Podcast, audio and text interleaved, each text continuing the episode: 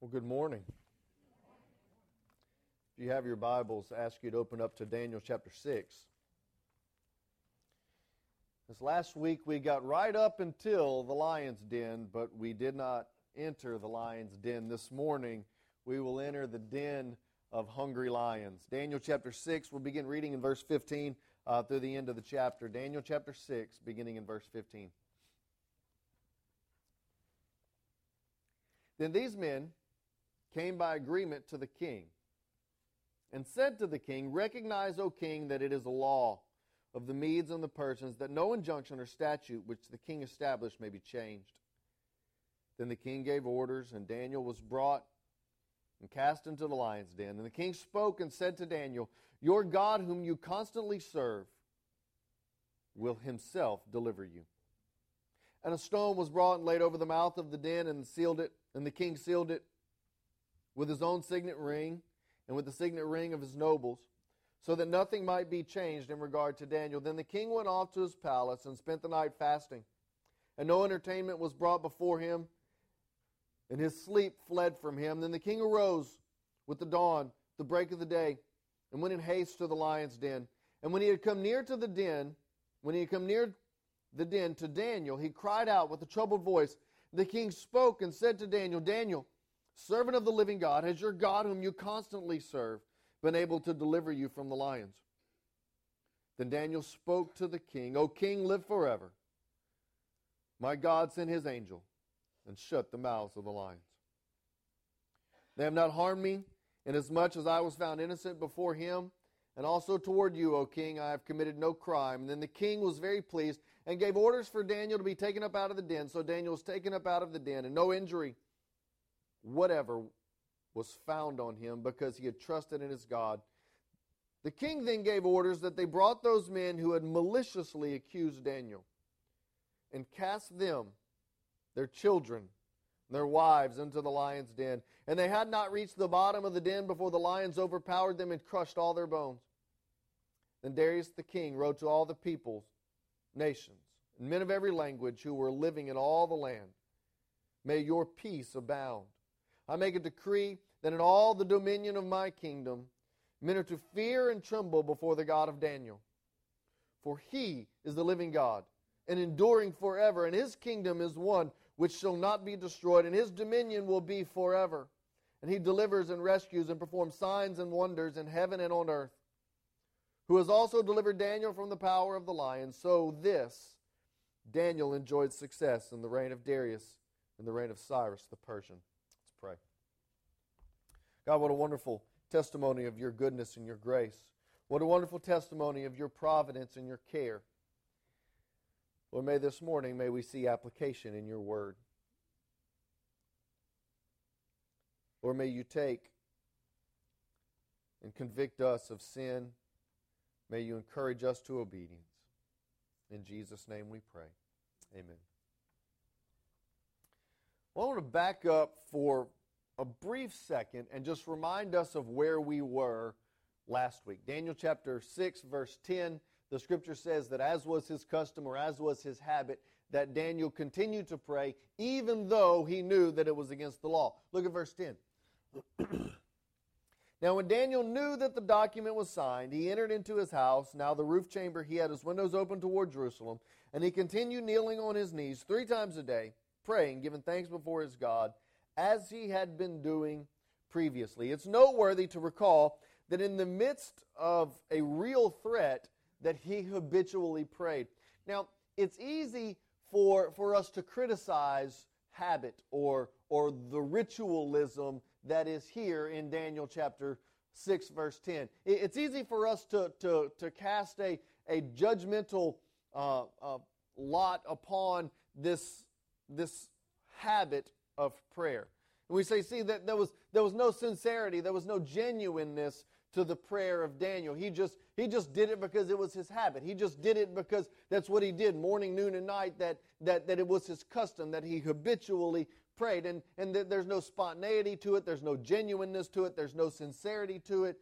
But I think that that, that is not the emphasis that the text gives us. I think what the text gives us is that it is the habitual prayer that is done in the midst of the threat. That, that while, yes, it was a habit, while, yes, it was his discipline, while, yes, it was that which was done without thinking, it was that which was done. That Daniel hit his knees every morning, every noon, every night, and he prayed to the Lord, regardless of what the circumstances were in his life. That it was done that he, he, so he brought his supplications, he brought his intercessions to the Lord, and that it was continual, that he did it regardless of the circumstances in his life. And I believe that, that it was this discipline that led to his faithfulness. It was his habit that set him free in order to be faithful. See, if we wait for crisis to come in our lives and then begin to, to put ourselves in the habit of prayer, in the habit of seeking the Lord, in the habit of, of studying Scripture, by then it's too late. I believe that it was his habitual prayer, his lifestyle of prayer, that greased the wheels of discipline, that, that, that allowed for that moment of faithfulness. Because as I said last week, I believe that the battle, the miracle, was not that Daniel was spared from the lion's den, but that Daniel was faithful in the midst of the crisis. Now, as we leave Daniel chapter 6, verse 10, I want us to realize the king did not want to throw Darius into the, or to throw uh, Daniel into the lion's den. Look at look at the end of of, of uh, verse 14. As soon as the king heard this statement, he was deeply distressed and set his mind on delivering Daniel even until the sunset, he kept exerting himself to rescue him. The king did not want to follow through with this edict. The king did not want to follow through with, with, this, with this discipline or this, this judgment that was coming upon Daniel. He didn't want to cast him into the lion's den. But notice verse 15.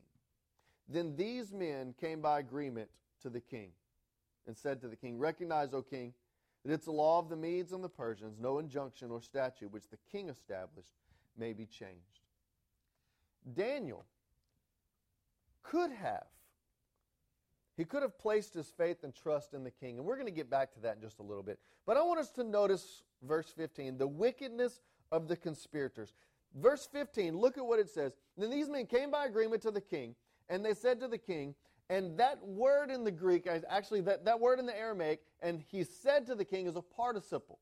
And, and that means that the, the intonation and the implication of that word right there is that they continually said or they kept saying to the king. And so this was not one time they walked into the king and said, Oh, king, by the way, you just signed this edict and now we have to follow through.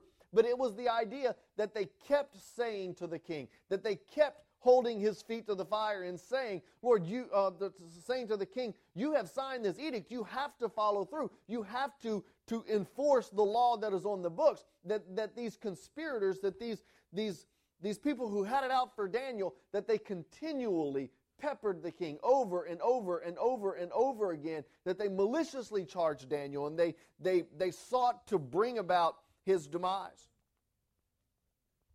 If you notice, their their accusation. Look at verse 13. Then the king answered and spoke, then they answered and spoke before the king Daniel, who was one of the exiles of Judah, pays no attention to you, or king, or to the injunction which you signed, but keeps making his petitions three times a day. Now, I want to notice the nature of their accusation. They told the king, as Daniel defies your law, Daniel, in turn, defies you, O king. The principle of their argument is sound. When our children disobey us, they're essentially disobeying the God who has given us authority, charge over us. I was so touched the other day. You know, occasionally, once in a blue moon, your children will give you some insight that, you know what, they might be okay. Most of the time, we go, my, my, my, wife and I go to bed at night and we're thinking, what in the world was God doing giving us these children? We are going to completely screw them up. They're going to be uh, com- complete you know, wrecks whenever, whenever they enter the world. They're going to be jobless, living with us till they're 50. You know, th- this, is, this is not going to end well.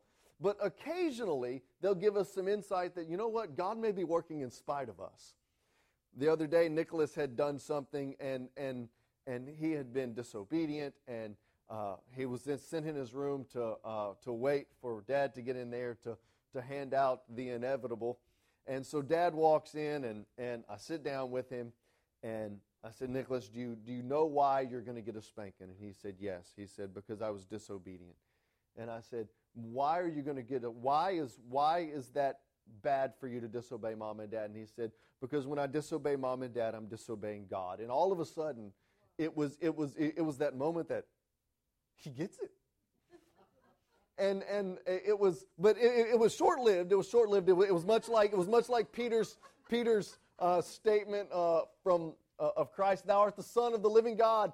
Blessed art thou, Simon, for God has not revealed this to you, but my Father in heaven. And then five minutes later, Peter's saying, Yeah, but we're not going to let you get killed. And Jesus is like, Oh, you just don't get it. And so there was this, there was this moment of epiphany for Nicholas. He's, he, he said, Because God has placed you as, as as our authority. And when we disobey our authority, we're ultimately disobeying God. The statement that they bring, the accusation that they bring against Daniel, was in principle a right statement. To disobey the king's edict and the king's command is to disobey and disrespect the king himself. And so we must understand that as well, church, is that whenever we disobey the, the laws of God, that it's not that we are that, that, that we are disobeying a law or that we're breaking a commandment, but that we are rebelling against God Himself.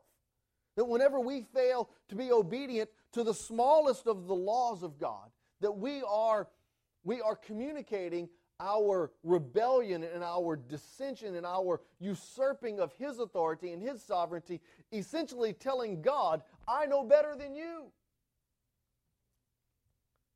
They bring these accusations against Daniel. And it would have been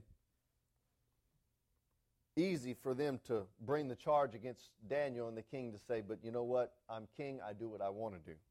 But they kept saying, they kept peppering the king. This is Satan's standard operating procedures to tempt, to test over and over and over and over again. 1 Corinthians chapter 10 verse 12 Paul encourages the church at Corinth, let him who thinks he stands take heed lest he fall. No temptation has overtaken you, but such is common to man. And God will not allow us to be tempted beyond what we're able, but with every temptation provides a way of escape. He was communicating to, communicating to the church. As soon as you think that, that, that, you have, that you have risen above this, this, this sin or this, this disobedience or this level of, of of wickedness. As soon as you think that, that you have accomplished it, take heed lest you fall. Because Satan will never stop tempting.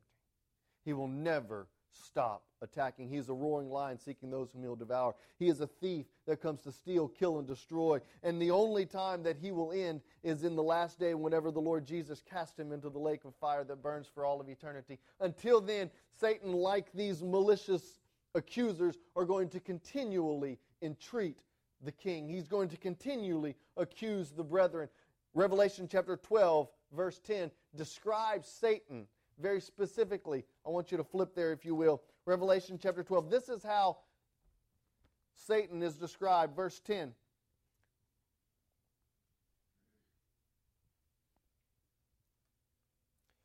Now, and I heard a loud voice in heaven saying, Now the salvation and the power and the kingdom of God and the authority of his Christ have come. For the accuser of our brethren has, thrown, has been thrown down, who accuses them before our God day and night. The accuser is accusing us. We, he is called the accuser of the brethren. And it wasn't just one accusation he brings against us, but over and over, continually, day and night, he's accusing the brethren. That is the, the the mode of operation, that is the standard operating procedure of the enemy that he is continually tempting and continually accusing and continually attacking his people.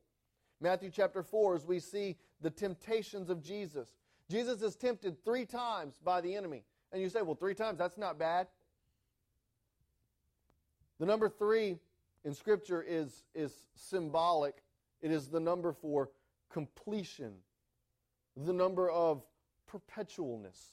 This, this idea that Satan tempted Jesus three times was the idea that Jesus was completely and perpetually tempted from the enemy.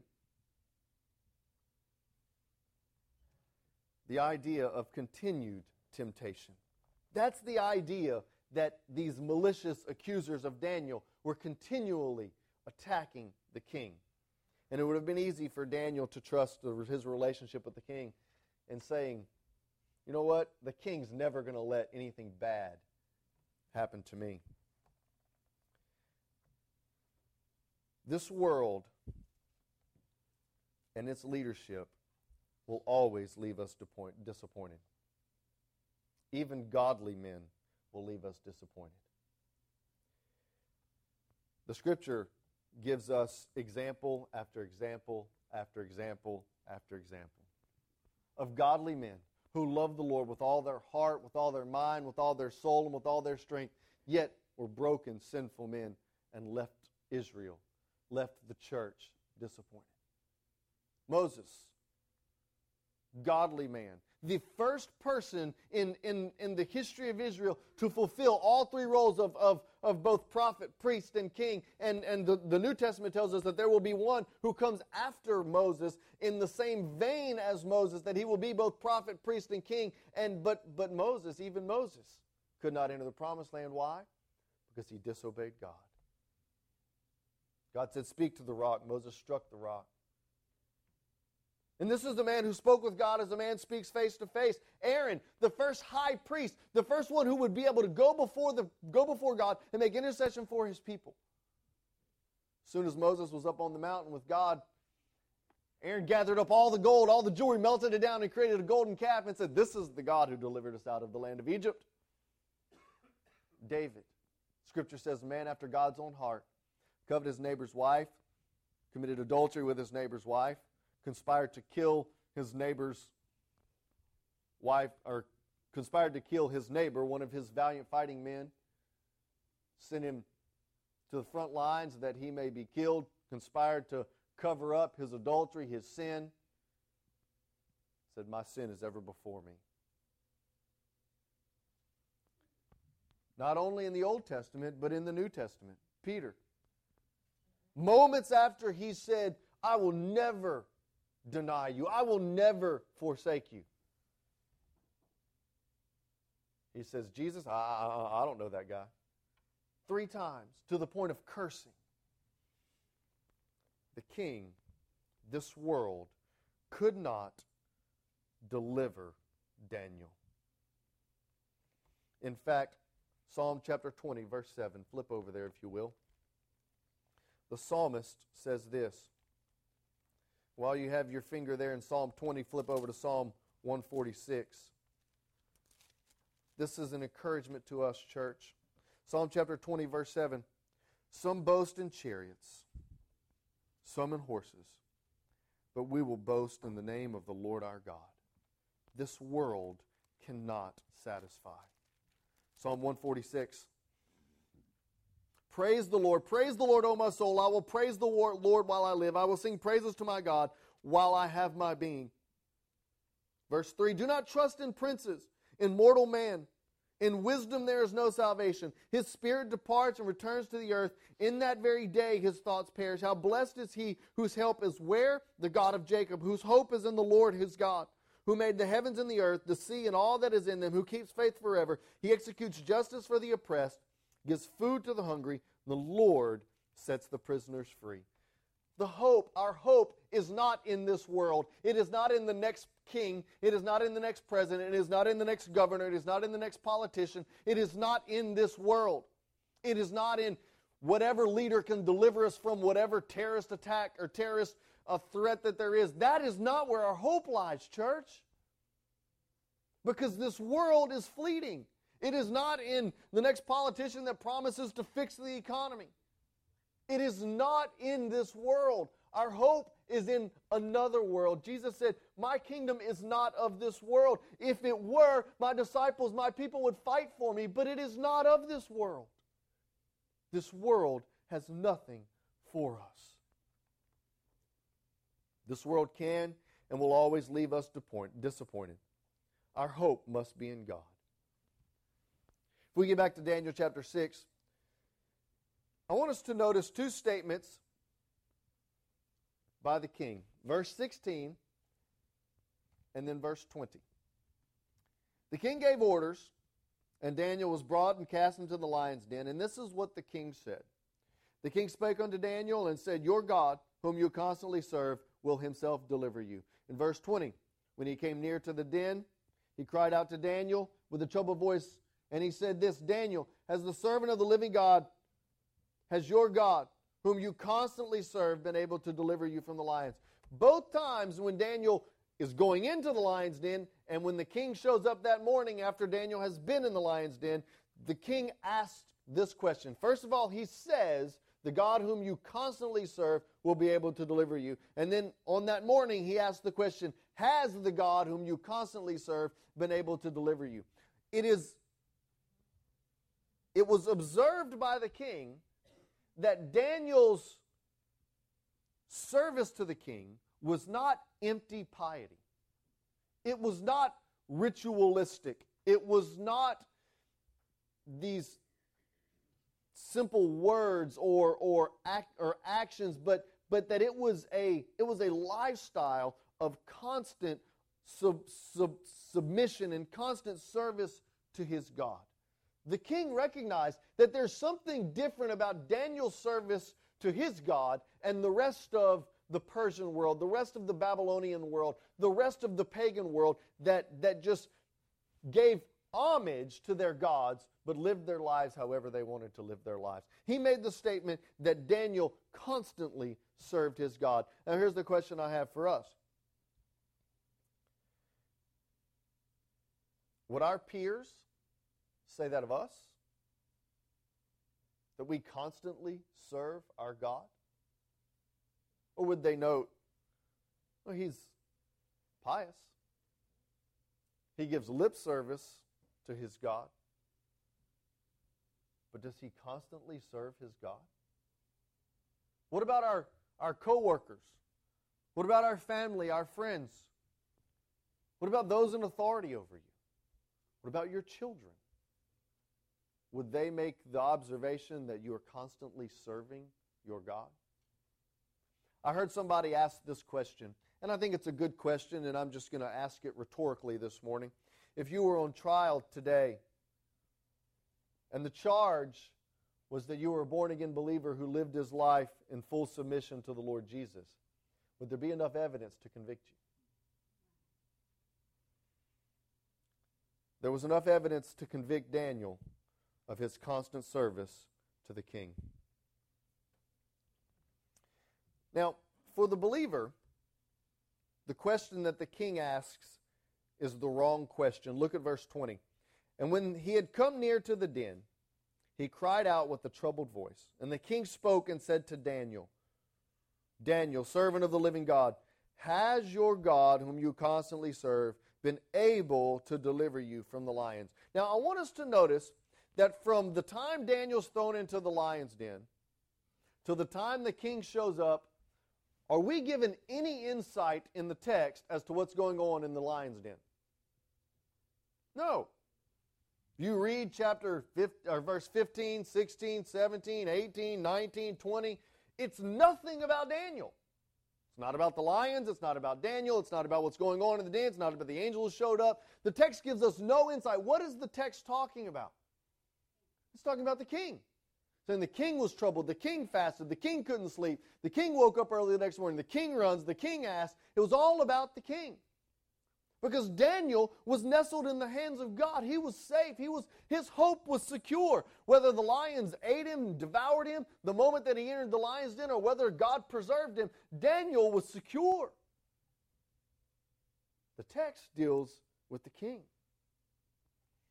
The question was never for the believer. For Daniel, the question was never in the ability of God. Go back with me to uh, Daniel chapter 3.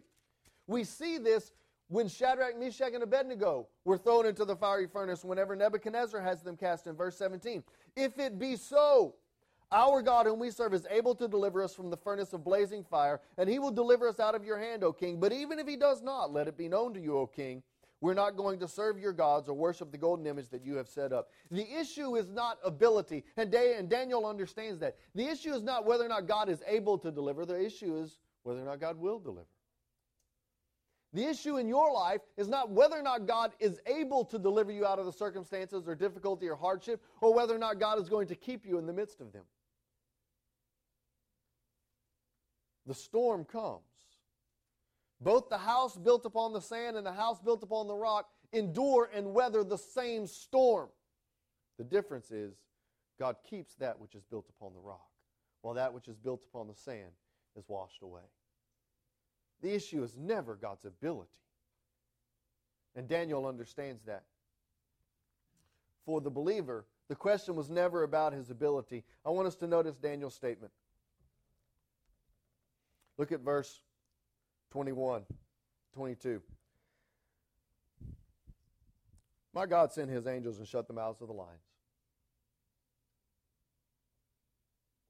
Daniel responds to the king, O king, live forever. My God. Not God, my God.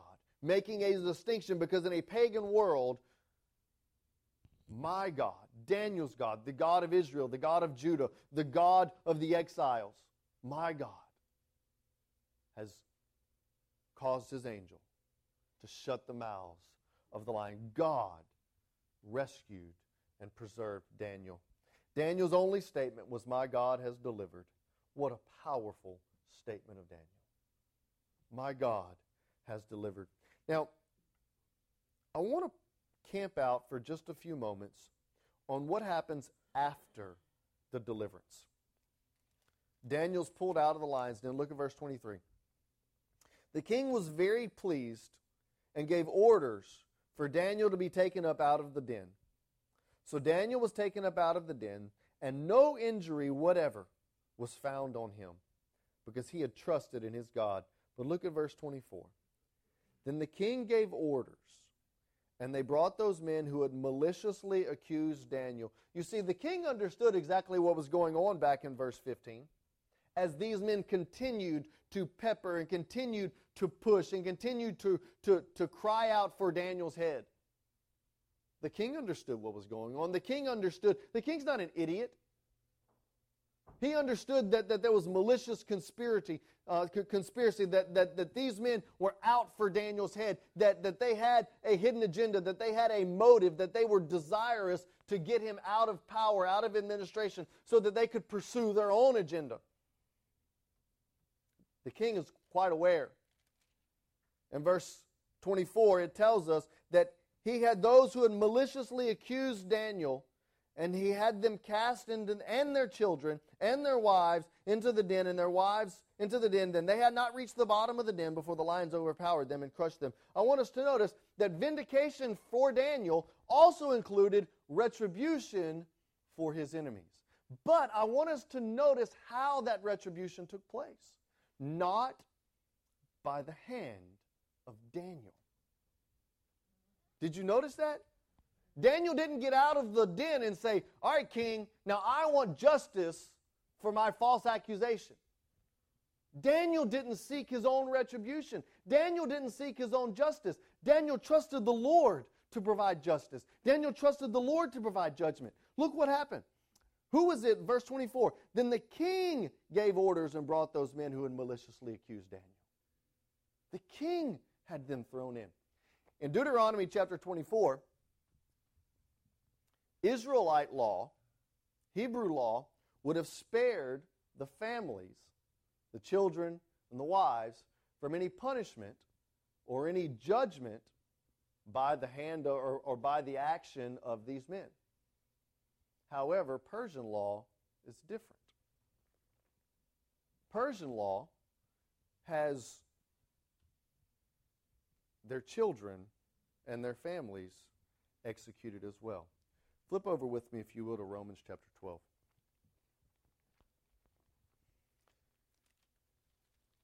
It's so easy in our human nature to seek our own justice and our own judgment. Romans chapter 12, verse 14. Vindication for Daniel involved retribution for his enemies, but not at the hand of Daniel. It was the king who ordered it.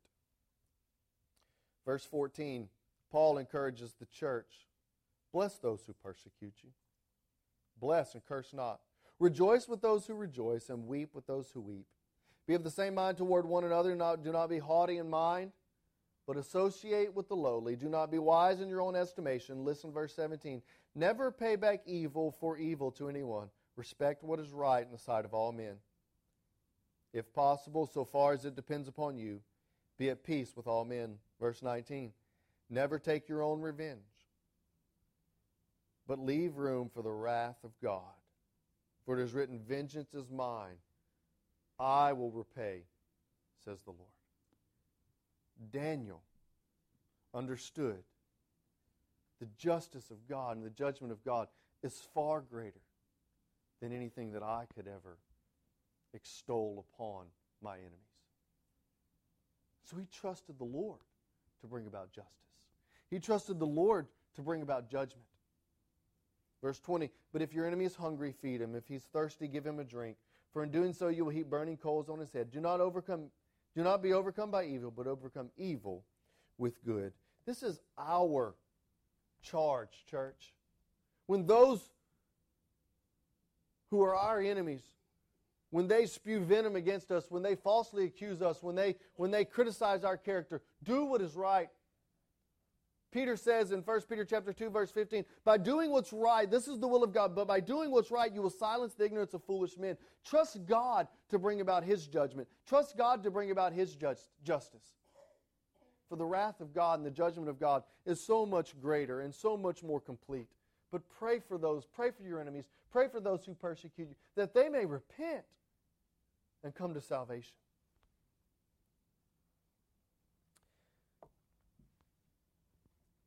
Go back to Daniel chapter 6 as we conclude. the judgment of God was poured out upon those who sought to do evil, who sought to do wickedness. And then I want us to look at the statement, the decree in verse 26.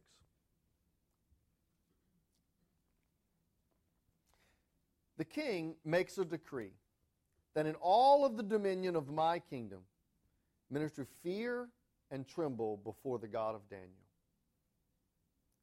For he is the living God and enduring forever. Now, we have just seen Nebuchadnezzar, we've just seen Belshazzar, and we've just seen Darius. And Nebuchadnezzar was told a dream that after you there's going to come a kingdom, and that kingdom's going to rise, and that kingdom's going to fall. And after them there's going to come a kingdom, and that kingdom's going to rise, and that kingdom's going to fall. And then there's going to be another kingdom. It's going to rise, and it's going to fall. And then Belshazzar has this dream, and it says, your kingdom is going to fall and you're going to be overcome. And then here Darius has just overcome the Babylonian kingdom, and now there's the Persian kingdom, and there's been this, this turnover after turnover after turnover. Notice the language of the decree. For he is a living God, and he endures forever. His kingdom is one which will not be destroyed. What has Persia just done? They've destroyed the kingdom of Babylon. And what will happen to the Persian kingdom? It will be destroyed by the Greeks. And what will happen to the Grecian kingdom and the empire? It will be taken over by the Romans. And we see this, this happen over and over and over again in history. One empire falls to another empire, who falls to another empire, who falls to another empire. And believe it or not, church, there's coming a day whenever America will cease to be what it is. And the kingdom that comes after that, if the Lord tarries, that kingdom will fall as well. But notice the decree of the king. His kingdom is one which will not be destroyed, his dominion will be forever.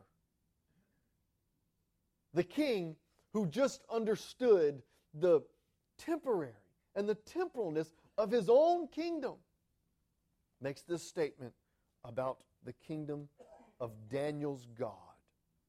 that there will be dominion forever and ever, not like the Babylonians, not like the Persians, not like the Greeks or the Romans, that the kingdom of God will endure forever. Church, the theme all throughout Daniel is God's kingdom will endure forever. And he will indeed deliver those and rescue those whom are his. But the, the caveat is you've got to be his. Notice who's not delivered. The malicious conspirators are not delivered. The sorcerers are not delivered. Those who conspire to do wickedness, those who conspire to do evil, are not delivered. The Babylonians are not delivered. Those whom are His are delivered. The scripture tells us that He loves His children and He gave His life for those whom are His. Romans chapter 8, verse 28, it says, For those whom there is a, an individual response, there's a, an, a relationship in Romans chapter 8, a predetermined that, that, that, that for those whom God knew, for those are the ones that He predestined to be conformed to the image of His Son. For God gave His life for those who are His. This morning, my question is Are you His? Are you born again? Have you given your life to the Lord Jesus? Have you surrendered your will to His will and say, Lord, I don't want to try and live my life on my own. I don't want to try and garner your favor. I understand that Jesus has already garnered your favor. I want to trust in Him. Because, church, there's nothing that we can do to be good enough to garner the favor of God. The scripture tells us that we are born in sin. It says in Psalm chapter 51, David said, In sin I was conceived, and behold, I was brought forth in iniquity.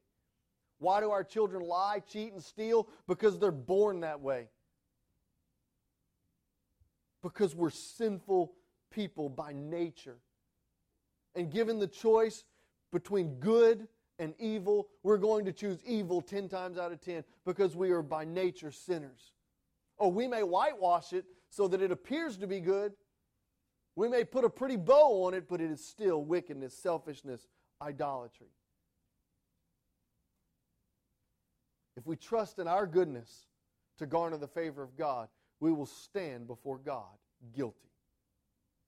However, Jesus said, I came not to abolish the law, but that the law might be fulfilled in me. And as Jesus perfectly, completely fulfilled the law, it says in 2 Corinthians chapter 5, verse 21, that God made him who knew no sin, Jesus, to become sin that we might become the very, the very righteousness of God in what we could not do, Christ did for us. And that if we would place our faith and our trust in Christ, we would be His. Romans chapter 10, verse 13 says, All those who call upon the name of the Lord will be saved. And if we will trust in Jesus and Jesus alone, we will become His. We will be born again, and we can be assured that God will deliver us. Not because what we have done, but all because of what He has done. Let's go to the Lord with the word of prayer. Father, there are those here this morning. There are those here this morning who've never been born again. They've been relying upon their own righteousness, their own goodness to garner the favor of God. This morning, you revealed your truth that you indeed deliver those whom are yours. And someone this morning is to give their life to Jesus, that they may be born again, that they may be His. If that's you this morning, I want to invite you to come. Maybe this morning,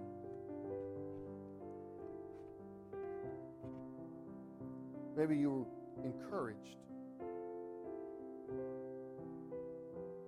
Maybe you're encouraged this morning that, that as God vindicates the righteous, judgment belongs to Him. Maybe you've been holding on to bitterness, anger, and you need this morning to come to this altar. And indeed, say, Vengeance belongs to the Lord. Pray for those who persecute you. Maybe there are those of you this morning who've been trusting in this world. And God has revealed to you this morning that we can't trust in the princes, chariots, or horses. We must trust in our God. Whatever it is the Holy Spirit has spoken to your heart this morning through His Word, may you find yourself obedient. As we sing this hymn of invitation, may the Holy Spirit have His freedom to move in this place. In Jesus' wonderful name we pray. Amen.